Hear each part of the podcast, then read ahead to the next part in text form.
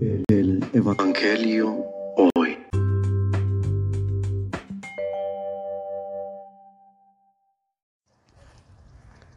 Del Santo Evangelio según San Marcos. En aquel tiempo se acercaron a Jesús los fariseos y algunos escribas venidos de Jerusalén. Viendo que algunos de los discípulos de Jesús comían con las manos impuras, es decir, sin habérselas lavado, los fariseos y los escribas le preguntaron, ¿por qué tus discípulos comen con manos impuras y no siguen la tradición de nuestros mayores? Los fariseos y los judíos en general no comen sin lavarse antes las manos hasta el codo, siguiendo la tradición de sus mayores. Al volver del mercado, no comen sin hacer primero las abluciones y observan muchas otras cosas por tradición, como purificar los vasos, las jarras y las ollas. Jesús les contestó, qué bien profetizó Isaías sobre ustedes, hipócritas, cuando escribió, este pueblo me honra con los labios, pero su corazón está lejos de mí. Es inútil el culto que me rinden porque enseñas doctrinas que no son sino preceptos humanos. Ustedes dejan a un lado el mandamiento de Dios para aferrarse a las tradiciones de los hombres. Después añadió, de veras son ustedes muy hábiles para violar el mandamiento de Dios y conservar su tradición. Porque Moisés dijo, honra a tu padre y a tu madre. El que maldiga a su padre o a su madre morirá. Pero ustedes dicen, si uno dice a su padre o a su madre, todo aquello con que yo te podría ayudar, es corbán, es decir, ofrenda del templo. Ya no puede hacer nada por su padre o por su madre.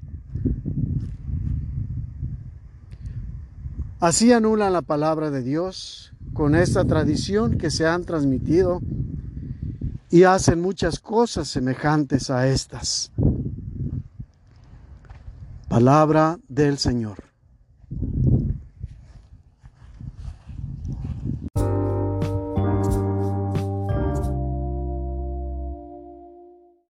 La situación hoy. Es muy fácil que aún de manera inconsciente busquemos que prevalezca nuestro punto de vista, nuestra manera de ver las cosas. Y es casi como espíritu de supervivencia, pues queremos, queremos dejar nuestra huella en todo lo que hacemos. Asimismo en el corazón de las personas.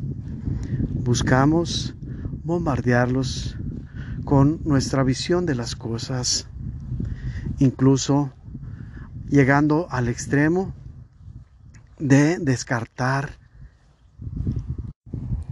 indiscriminadamente y otras tantas ofensivamente a los demás. Repito, esto a veces lo hacemos de manera inconsciente y no alcanzamos a asimilar la manera en que estamos tratando a los demás, el modo en que los hacemos sentir.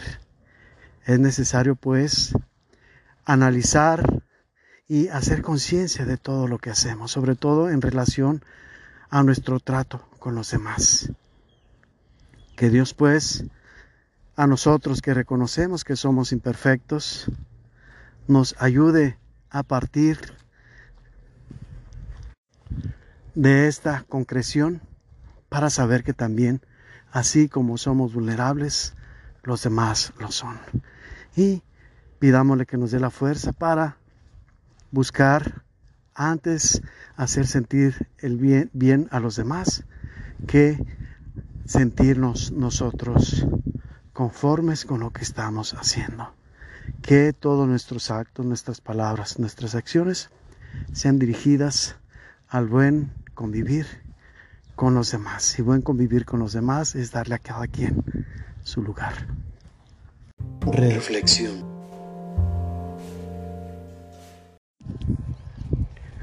Jesús percibe perfectamente en esta actitud de los escribas y fariseos ese afán de imponer las cosas a los demás, de imponer no solamente su propio criterio, sino ese criterio que se va petrificando en la conducta del hombre, sobre todo en aquellos que ciertamente tienen la dignidad de la orientación y la enseñanza de los demás. Pero es necesario dejar de hacerlo automáticamente. Y es a lo que va Jesús. Busca que ellos mismos, como lo dirá después San Pablo, no sean esclavos de la ley, sino que analicen para qué fue hecha la ley. Y por eso se lo reprocha directamente. Ustedes dejan de lado el mandamiento de Dios para aferrarse a las leyes del hombre. Algo que nos ha dado Dios como orden, lo tomamos para nuestro propio beneficio y es lo que están haciendo estos representantes de la ley, estos representantes de la buena formación religiosa de los ciudadanos. Jesús no puede pasarlo por alto. Recordemos cuál es el sentido de su estancia con nosotros para restaurar la paz. Y hemos atestiguado a través de los evangelios cómo Jesús va restaurando la dignidad de todas aquellas personas que son relegadas, no solamente de la sociedad, sino entre clases sociales de los unos con los otros, porque humanamente tenemos en nuestro ser enclavada esa espina del querer prevalecer sobre los demás. Y recordemos, confrontemos esto con la realidad de que somos seres comunitarios, o civilmente si lo queremos entender, somos seres sociales. El hombre no nació para estar solo hecho. No se trata simplemente de vivir acompañado de los demás o entre los demás. Se trata de tener una relación sana con los demás y darles la dignidad que merecen todas las personas por ser por el simple hecho de ser hijos de Dios. Qué fuertes son estas palabras. Este pueblo me honra con los labios, pero su corazón está lejos de mí. Es precisamente a esto que se refiere. Dios nos señala este error entre nosotros. ¿Por qué no dedicar tiempo y nuestro esfuerzo para mejorar en este aspecto? ¿Que no acaso nos queremos salvar? ¿Que no acaso reconocemos que Dios que es perfecto es el único que nos puede guiar por el camino de la perfección? No nos escudemos más en el hecho de que somos imperfectos, de que somos débiles, que tenemos errores como parte de nuestra misma naturaleza humana.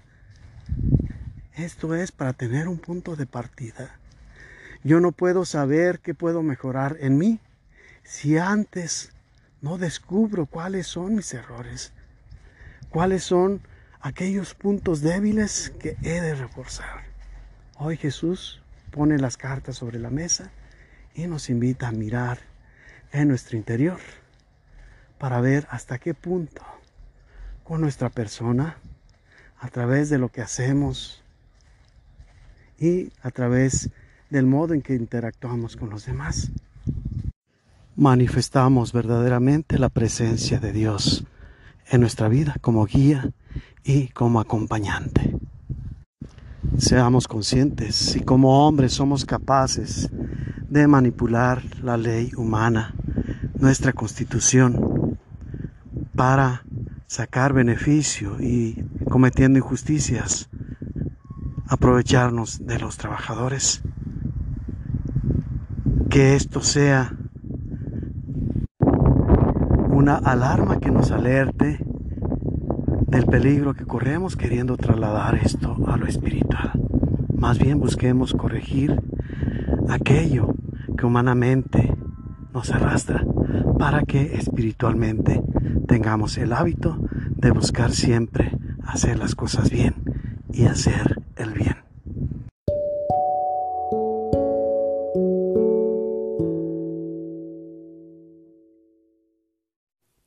El Dios comprensivo te llene de su gracia y te bendiga en el nombre del Padre y del Hijo y del Espíritu Santo.